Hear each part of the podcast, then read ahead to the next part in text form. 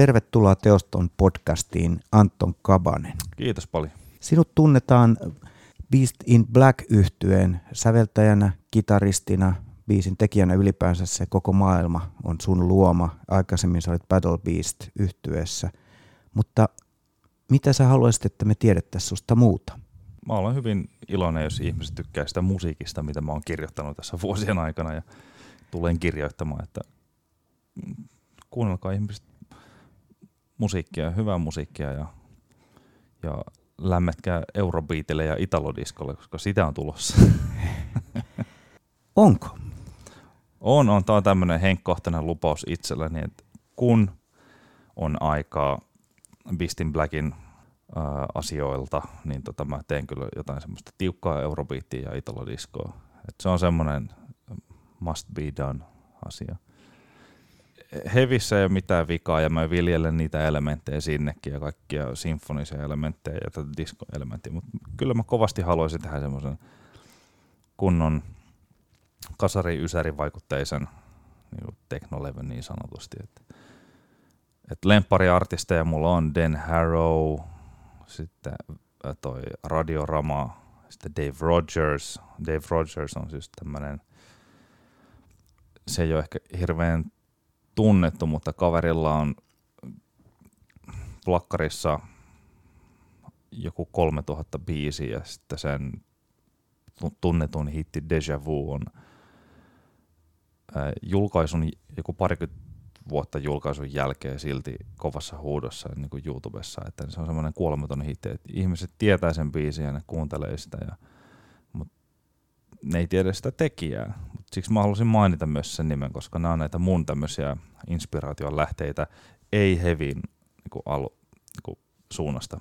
Yleensä kun pitää mainita vaikutteita, jos on joku bändihaastis meneillään, siihen tulee mainittu Judas Priest, Manowar, Wasp ja näin, mutta nyt mä halusin tuoda esille tämän, koska tämä ei ole puhtaasti mikään Beastin Black haastattelu, niin nyt voi niinku vähän heitellä näitä muitakin. Miten musiikkiharrastus sun elämässä ylipäänsä alkoi? Muistatko hetkeä, jolloin tiesit kohtalosi?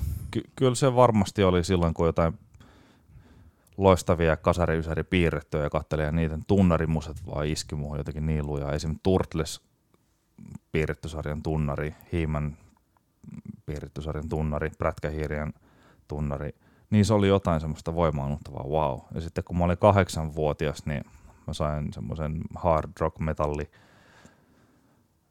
kokoelmalevyn, niin siitä se jotenkin lähti sitten, kun huomasin, että siitä tulee niin hyvä fiilis niistä biiseistä, siitä semmoisesta rankemmasta matskusta ja ja tota, niin, siis ensimmäisen kitarani sain kuusivuotiaana, kun vaari toi sen mulle. Se oli akkari. Ja tota, mä kun vasenkätinen, mä otin sen tietenkin väärinpäin sen kitaran niin syliin, mutta mun isä sanoi, hei sä pidät tätä väärinpäin. Mä olin, ai jaa. No sitten mä käänsin sen toisinpäin ja rupesin vaan soittaa niin oikeakätisesti, vaikka mä olin vasenkätinen. Ja se oli mun ensikosketus niin kitaraan ja mun isä osasi ihan näitä perusbarresointuja ja avaimia sointuja, se näytti mulle ne ja sitten mä vaan rämpyttelin niitä ja, ja kuuntelin tosiaan tota, niitä levyjä, mitä oli. Ja sitten niinku telkkarista, jos tuli jotain hyvää musaa. Ja sitten tota, ihan vain yhtenä esimerkkinä, kun tuli toi Mortal Kombat-leffa 90-luvulla, niin se teemabiisi oli niin kova tajunnan räjähtävä, että mä vaan tiesin, että musiikissa on jotain tosi semmoista maagista ja voimaannuttavaa, että miten voi yhtä biisiä kuunnella ripitillä sen ikäisenä penikkana koko ajan ja vaan tuolla polkupyörällä pitkin kyliä ajalla ja sulla on joku semmoinen Walkman tai joku semmoinen C-kasettisoitin korvilla ja sä kuuntelet sitä ja ajelet fillarilla ja se ehkä oli selkeä merkki, että okei, mulla on jo hirveä selkeä taipumus musiikki-intoiluun, että, että mä saan siitä tosi paljon irti. Niin se oli hyvin nuorena, ala-asteikäisenä. Oliko se, oliko se kuitenkin tavallaan leikkiä silloin se musiikki? Ehkä joo leikkiä, mutta jostain syystä mä muistan edelleen, että mä haaveilin bändistä jo ala ikäisenä ja mä ajattelin, että se pitää olla joku hahmo. että se bändin nimen pitää olla joku hahmo. Mä assosioin sen, että on bändi ja hahmo. Mä en ymmärrä, mistä se tulee. Se on vaikka tämmöinen intuitiivinen asia. Ja hyvin varhain siis. Hyvin varhain. Ja totta kai sitten tuli muita juttuja niin kuin leikittyä ja hengautua kylillä ja pelailtu Nintendoa ja Segaa ja tehty muita asioita, lapsena nyt tehdään, mutta jotenkin se musiikki oli aina sitten läsnä. Silloin tällöin tuli soiteltua kitaraa ja sitten kun tulin yläasteelle, mä sain ennen seiskaluokalle siirtymistä, niin itse asiassa ostin oman ekan sähkökitaran alasteen stipendirahoilla ja sitten mä tajusin, että wow, että mulla on nyt oma sähkökitara ja sitten joka päivä vaan renkutin sitä ja sitten se lähti niin kuin mopokäsistä niin sanotusti ja sosiaalinen, sosiaalinen elämä lakkas täysin ja täysin seinään. Ainoastaan bänditreenit tyyli oli semmoinen, että mistä tapasi ihmisiä. Mä halusin jo silloin perustaa niin bändiä. Okei. Eli sä olit silloin minkä ikäinen? No 12-13. Si- siinä välissä oli, kun mä sain se kitara. Ja se oli niin selkeä, wow, mä haluan soittaa kitaraa tehdä niin musaa ja perustaa oman bändin. Ja sitten se oli aika helppoa tavallaan yläaste ja lukio, että koulu oli vaan semmoinen pakollinen paha. Mä oon hyvin kiitollinen siitä, että on tullut tämä, että Suomessa käydä ilmaiseksi nämä peruskoulut ja niin päin pois, mutta se oli semmoinen, että no tämä nyt täytyy hoitaa, se kuuluu tavallaan yleissivistykseen sun muu. Ja, mutta oli se selkeä suuntaus jo silloin. Ja muistan, kun tota, yläasteella ysiluokalla käytiin opinto-ohjaajan kanssa keskustelu, että mitä sitten ysiluokan jälkeen. Mulla taisi olla meidän luokan lyhyin keskustelu. Mä olin ehkä minuutin siellä huoneessa. Se oli, että sulla on niin selkeää, että ei tässä mitään. Että seuraava. Eli se hyväksyttiin, tämä sun suunnitelma hyväksyttiin? Kyllä se hyväksyttiin ja vaikka ei hyväksyttäisi, niin mua ei ole se haitannut. Mulla on jotenkin aina ollut allergia auktoriteetteja kohtaan. Ja. No minkälaisia ne harjoitusmäärät oli silloin, jos ajatellaan siitä 12-13-vuotiaasta tuonne 16-vuotiaaksi yläasteikäisenä? Kyllä ne aika pakkomielteisen pitkiä harjoituksia oli. Niin kaikki vapaa-aika meni kitaran ja sävellyksen niin parissa.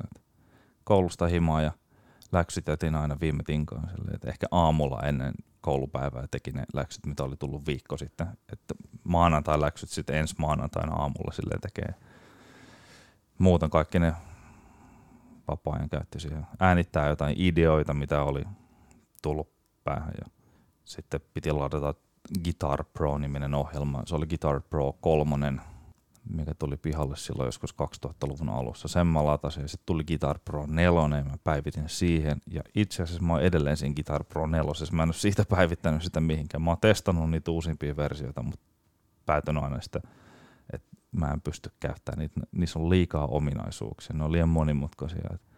Hyvä idea on semmoinen, että sä pystyt taltioimaan sen hyvin peruselementeistä. Mä tiedän, että silloin kun sä sävelet ja sä oot inspiraation vallassa, sun täytyy mahdollisimman nopeasti saada se ulos päästä johonkin ulkopuoliseen laitteeseen tai paperille tai mihin tahansa.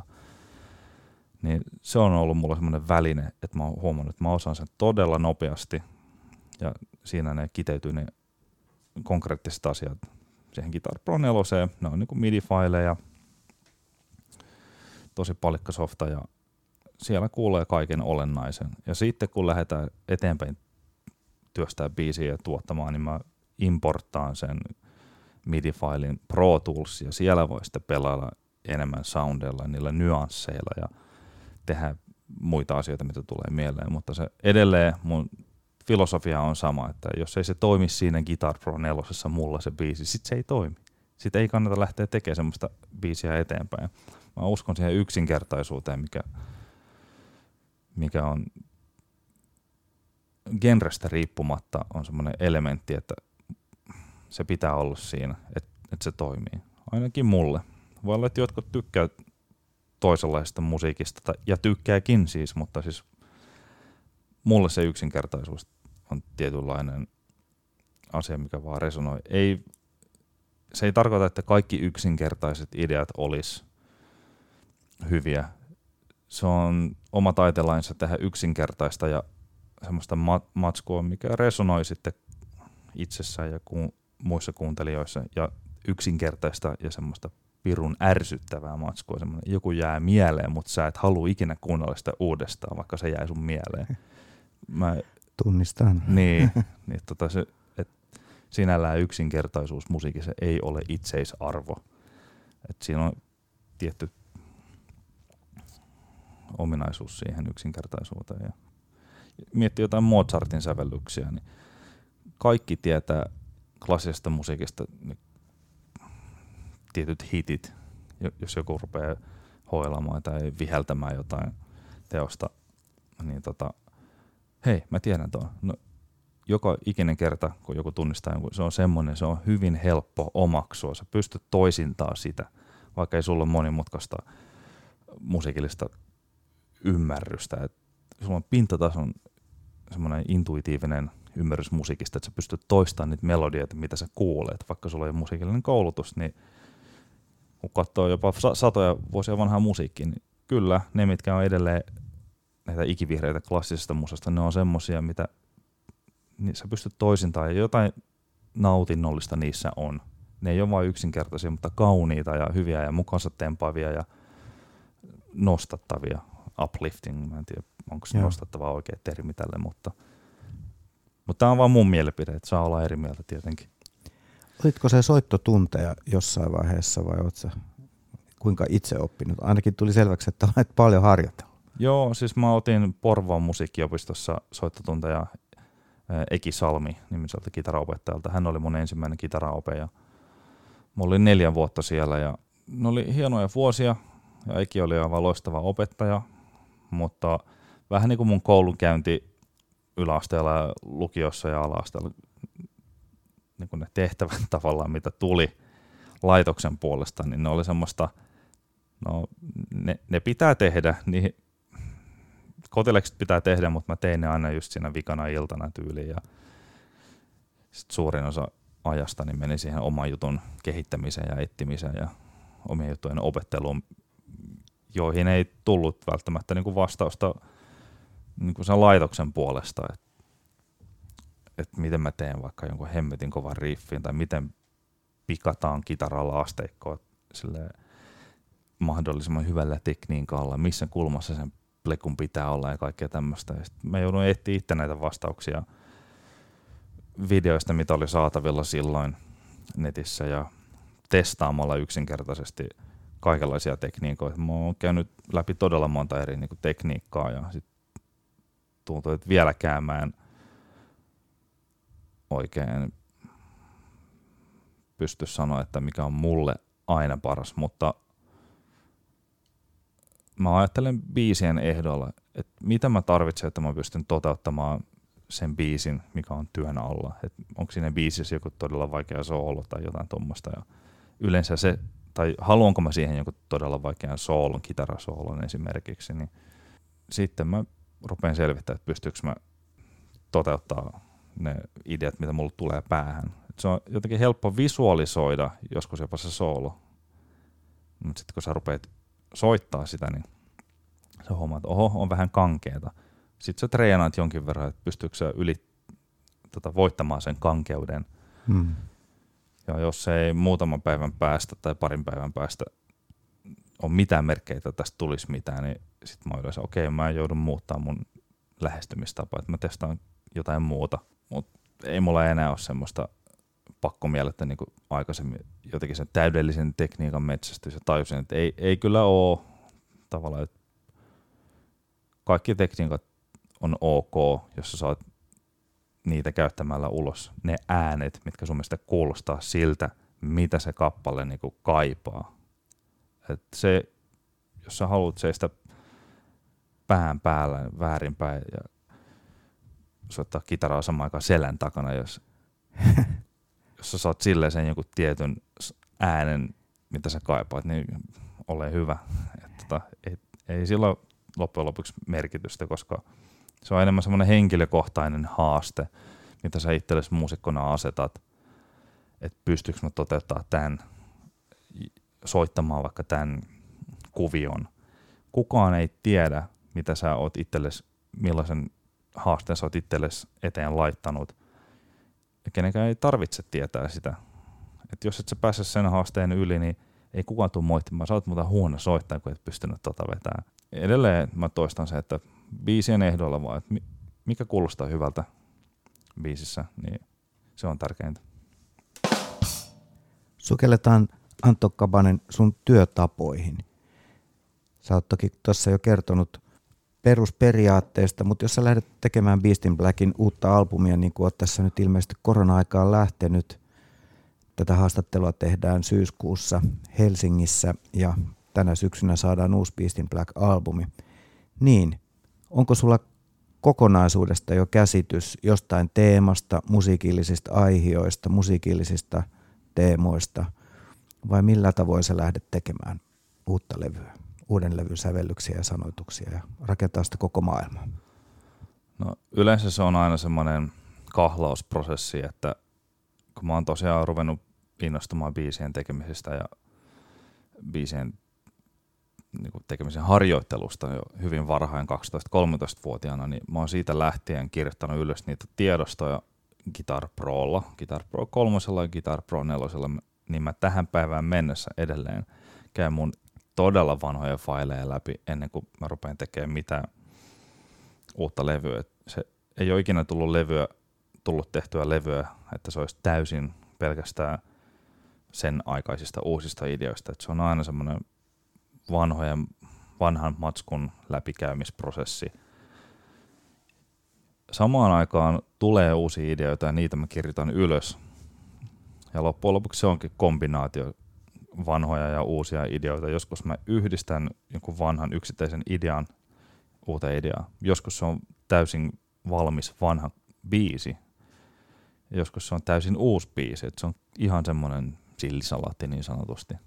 Käykö joskus niin, että sieltä vanhoista löytyy joku sellainen helmi, jota ihmettelee, miksi olen aikaisemmin ohittanut tämän? Ei ole koskaan käynyt silleen, että tämä on huono idea sitten myöhemmin. Vitsi, tämä onkin hyvä idea, koska jos joku tuntuu huonolta idealta, mä lakkaan sen kirjoittamisen oitis ja, ja en edes tallenta tiedosta ja deletoin sen.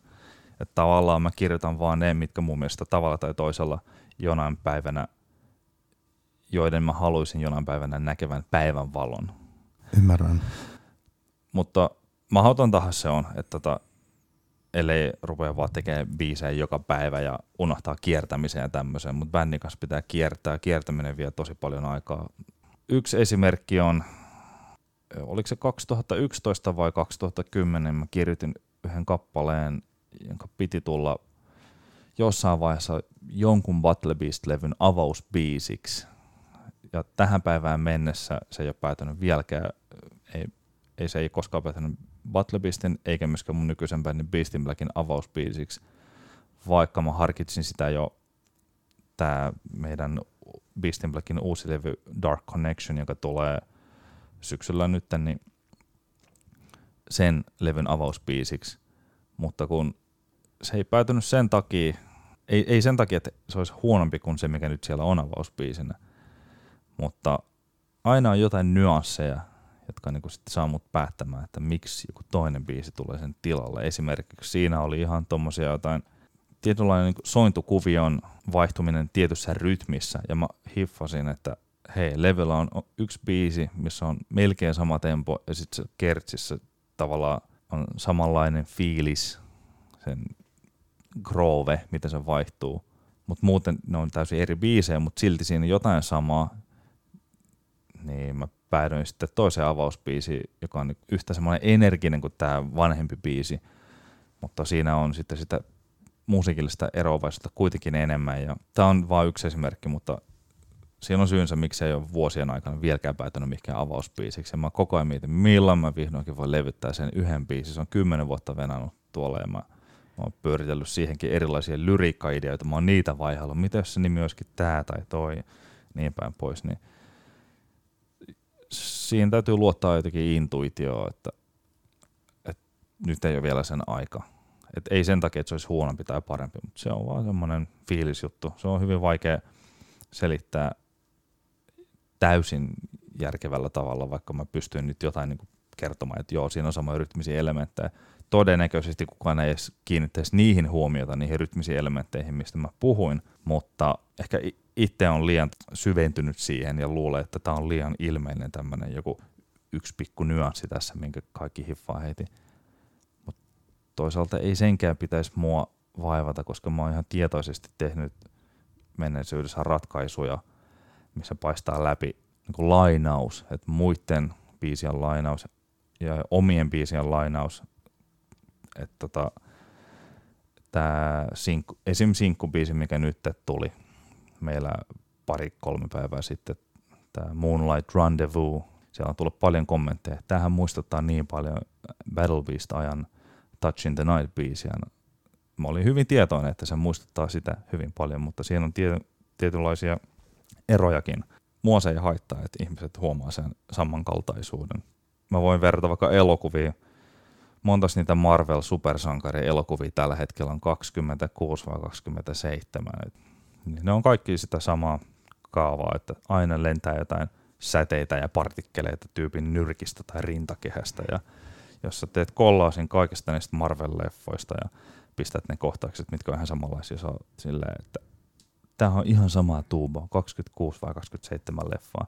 Ja silti ne on niitä, ketkä, niitä leffoja, mitkä menestyy kaikkein eniten. Jos joku artisti tai leffan tekijä kirjailija jalostaa omia vanhoja ideoitaan eteenpäin, niin mun mielestä se on ihan normaalia. Esim. Desmond Child – kirjoitti Bonnie Tylerille ton If You Were a Woman and I Was a Man biisin aikoina. Se oli Bonnie Tylerille vissi ihan niin ok hitti, mutta se ei ollut semmoinen murska-hitti. Niin Desmond Child oli pettynyt siihen. Hän halusi tehdä siitä uuden version.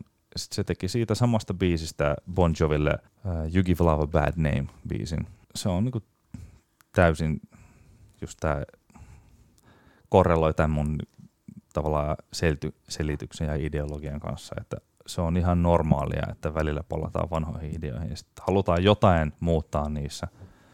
Tai jalostaa, sa- sä sanoit hyvin, niin, jalostaa. Niin. Joo. Tai sitten vaan halutaan toisintaa taas se sama fiilis, että jos tuntuu, että mä voin toistaa sen fiiliksen vielä kerran kaksi tai kolme kertaa tämän kaltaisella biisillä.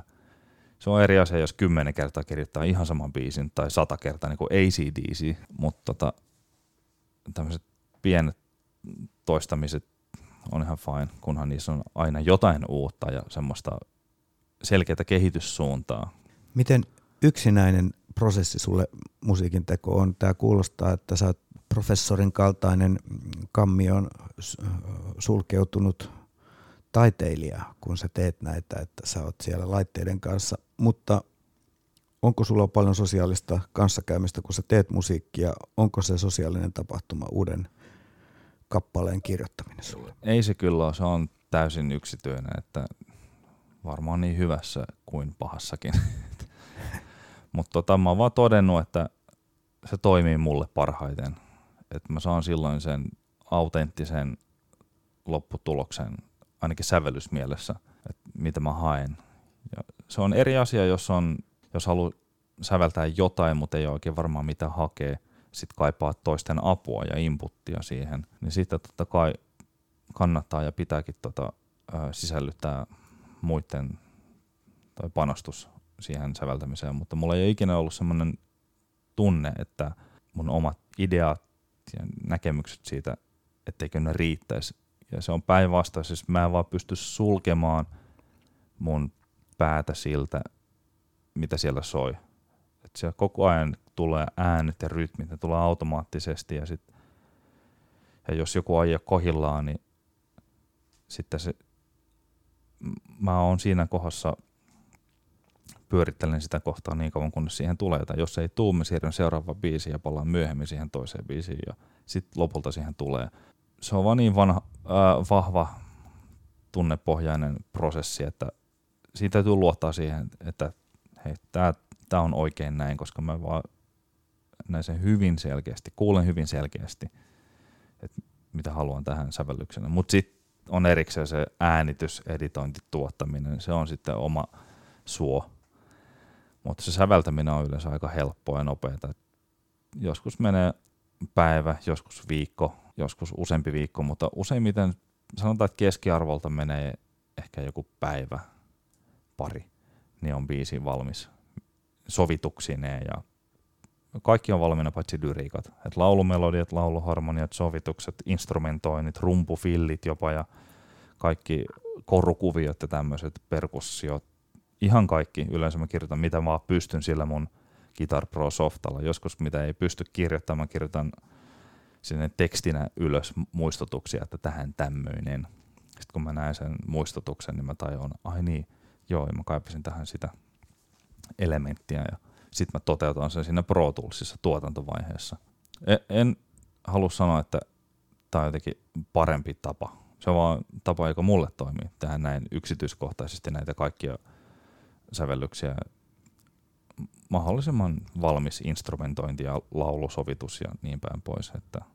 Mutta äänitysvaiheessa sitten laulajan kanssa meillä on eniten ehkä semmoista pelivaraa. Et melodiat on mitä ne on, ne pysyy samanlaisina ja niin päin pois, mutta meidän bändin laulaja Jannis Papadopoulos tosi usein kööreissä, kertseissä tota, haluaa jotain niin lisäharmoniaa tai lisäoktaavia, että saa vähän lisää lihaa luiden ympärille, että siitä tulee jotenkin massiivisempi. Että esim. tällä uudellakin levyllä oli semmoinen biisi kuin Broken Survivors. Siinä hän tota, ehdotti, että hei, laitetaan tonne väliin vielä tommonen harmonia, että saadaan vaan vielä lisää just sitä massaa siihen. Ja se tapahtuu ihan miksausvaiheessa. Äänitykset oli aikoista jo ohi, mutta onneksi meillä on oma studio, meillä on omat kamat, niin todettiin vaan, joo, että no, mikäs siinä, rekki vaan päälle, laula, laula pois, anna mennä. Sitten se toteutettiin ja jatkettiin editointia ja miksausta ja, ja se oli hyvä lisä, mitä hän siihen teki. Ja tollasia tulee joka levyllä. Tämä oli meidän kolmas levy ja aina on tullut semmoisia pieniä lisiä, mitkä on parantanut sitä. Joskus hän ehdottaa jotain, että mä en oikein ole samaa mieltä, että mistä mä pystyn perustella. Yleensä mun mielestä se on reilua, että, tai aina pitäisi jo, jollain tavalla pystyä perustelemaan, että miksei joku idea toimi. Et siinä, jos et sä pysty perustelemaan, niin sitten se on epäilyttävää. Mut jos sä väität, että sulla on selkeä musiikillinen visio, mutta et pysty perustella, miksei jonkun toisen idea toimi, sitten siinä, se vaikuttaa siltä, että toi kaveri ei vaan halua antaa kenenkään tehdä mitään. Et varmaan on tällaistakin toimintaa musa-alalla, mutta mitä mä näen tämän prosessin on se, että sun pitää palvella sitä lopullista teosta. Et mäkin vain palvelen sitä musiikkia ja sama koskee sitten koko bändiä. Et meidän kaikkien tehtävä on antaa parhaamme siihen, että siitä biisistä tulee niin hyvä kuin se voi olla. Ja jonkun on johdettava sitä ja mä oon siinä asemassa ja koitan olla mahdollisimman objektiivinen sen suhteen ja rehellinen, että jos mä tunnen, että joku asia toimii jonkun toisen ehdottama, sitten se otetaan siihen biisiin. Miten hyvin kestät epäonnistumista?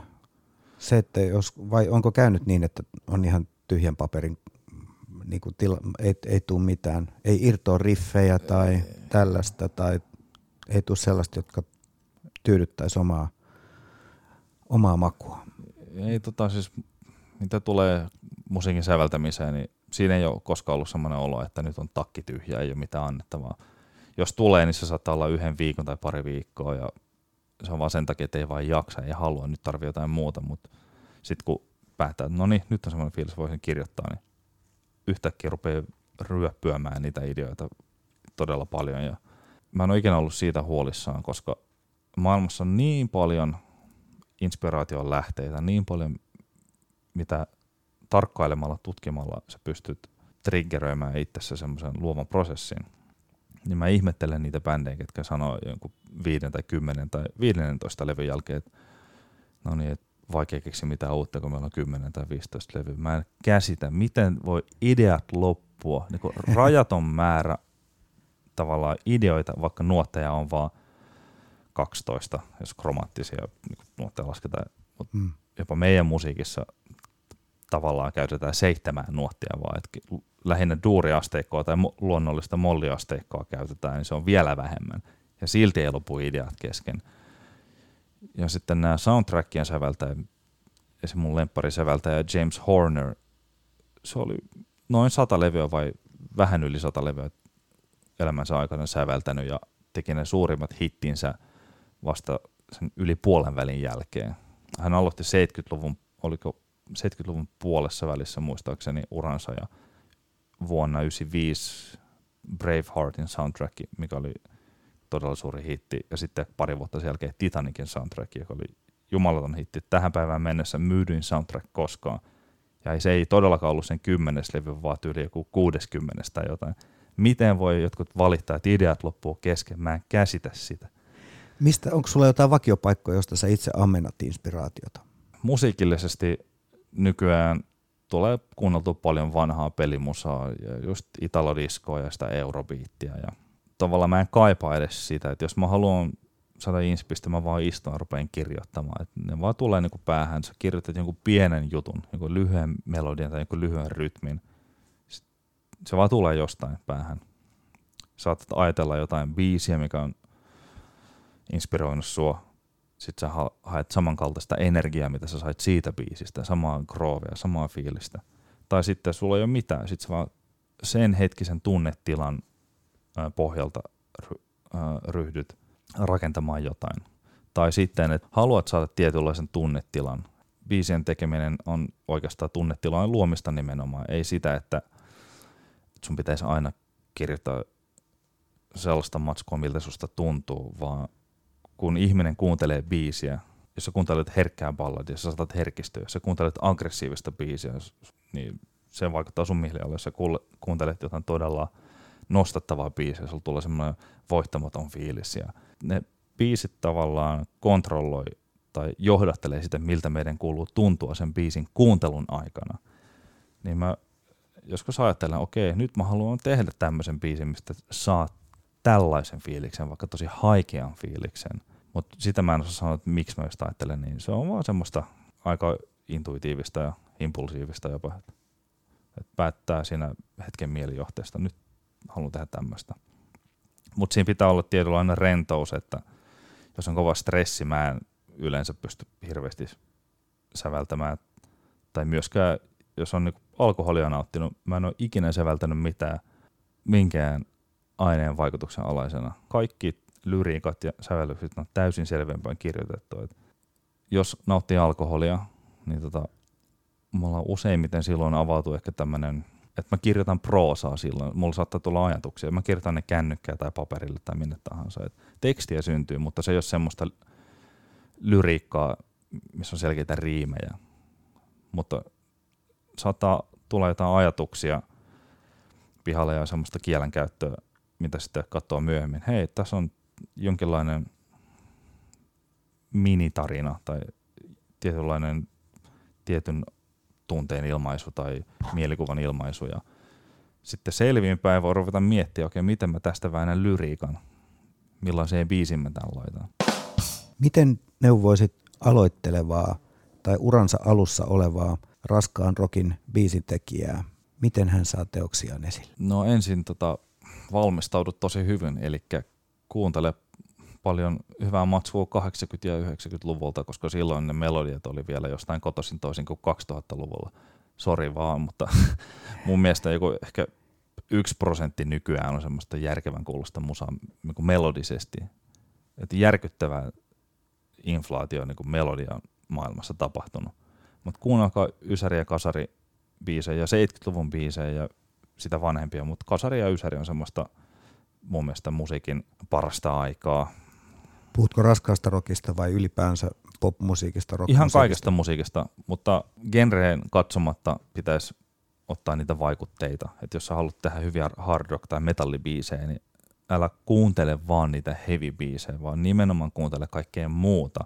Mitä ne 80-luvun heavy bandit, heavy jätit, mitä ne on kuunnellut? Ne oli niitä, ketkä kirjoitti ne klassiset heavy hitit niitä en, ei, ne ei voineet katsoa takaisin 70-luvulla. Esim. Iron Maiden ja Judas Priest ei katsonut 80-luvulla taaksepäin, että missä on ne suurimmat heavy hitit, vaan ne teki ne. Niiden vaikutteet oli niitä muita, mitkä ei ollut heavy vaikutteita. Oli Led Zeppelin ja Deep Purple, joo, mutta ne ei ollut heavy metal bändejä, jotka teki sitten sen heavy metallia. Ne oli pioneereja, teki jotain omalla tavallaan ja otti vaikutteet muualta kuin jo olemassa olevista heavy-bändeistä – tavallaan aina sun pitää nostaa niiden edellisten päälle, niiden harteille. Et joo, nykybändit ja säveltäjät, jos haluaa tehdä hyvän heavy- tai rockibiisin, niin totta kai kuunnelkaa Maidenia, Priestia, Manowaria, Waspia, Acceptia ja tällaista, niin se on hyvä. Mutta sen lisäksi kuunnelkaa muutakin, semmoista melodista musiikkia, missä on niin hyviä simppeleitä rytmejä, koska se on olennainen osa mun mielestä toimivaa rocki- tai metallibiisiä. Ja tämä on nimenomaan niin kuin vinkki, jos haluaa tehdä niin kuin mun mielestä menestyvää tai niin kuin mielekästä re- kuuntelijassa resonoivaa rocki- tai heavy musaa. Et se vaatii ne tietynlaiset elementit, mitkä pitää omaksua. Jos haluaa tehdä progea, se on sitä asia erikseen, tai jatsia tai jotain muuta. Niin. Pitääkö olla oma bändi, että saa asiat esille? Mihin sä lähtisit myymään esimerkiksi aloittelevana biisitekijänä? Joo, no rockipuolella totta kai sulla pitää olla bändi ja se on semmoinen brändi, että sun pitää kehittää joku nimi, joka on riittävän mielenkiintoinen ja sun pitää profiloitua äh, jonkinlaiseksi. Se ei saa olla mauton tai hajuton juttu, että siinä pitää olla selkeää luonnetta. Ja se on sitten se tapa, millä sä niitä omia taiteellisia ideoita nostat esiin. Että jos sä vaan sävelet ja oot koko ajan makuuhuoneessa ja pistät biisejä mikseri.nettiin tai YouTubeen tai Bandcampiin tai minne tahansa, niin ihmiset ei kiinnostu siitä. Sun pitää luoda joku kokonaisuus, jotain isompaa. Ja se on vaan fakta, että näin se menee. Oliko toi sulle helppoa? Kun sä kuvailit aikaisemmin, että sullekin biisinteko oli aika yksinäistä hommaa, ja nyt sulla on jo toinen bändi, jolle sä pystyt räätälöimään teoksiasi. Oliko se helppo tulla sieltä kammiosta ja löytää ne kaverit? No tavallaan, sanotaan kun tietää mitä haluaa, niin se auttaa todella paljon siinä etsimisprosessissa. Jos et sä tiedä mitä sä haet, se vaikeuttaa todella paljon sun etsimisprosessia. Kiitos Anton Kapanen. Viimeisenä kysymyksenä, mitä teosto merkitsee sinulle? Teosto on mulle todella tärkeä elinkeinolähde ja luotettava yhteistyökumppani. Mulla on ollut etuoikeus tai oikeus olla heidän asiakkaana jo hyvin monta vuotta ja mä oon ollut todella tyytyväinen, koska aina kun on tullut jotain kysymyksiä, niin mä oon pystynyt laittamaan sähköpostia tai soittaa tai järjestää tapaamisen. Et he ovat todella niin kuin avuliaita varsinkin kaikille säveltäjille, sanoittajille ja sovittajille todella niin kuin avoimesti ja avuliasti suhtautuvat asiakkaan pyyntöihin. Niin kiitos teostolla kaikista näistä vuosista. Kiitos Anton Kapanen. Minä olen Pasi Kostiainen ja tämä oli Teoston Sav San Sov podcast. Kiitos.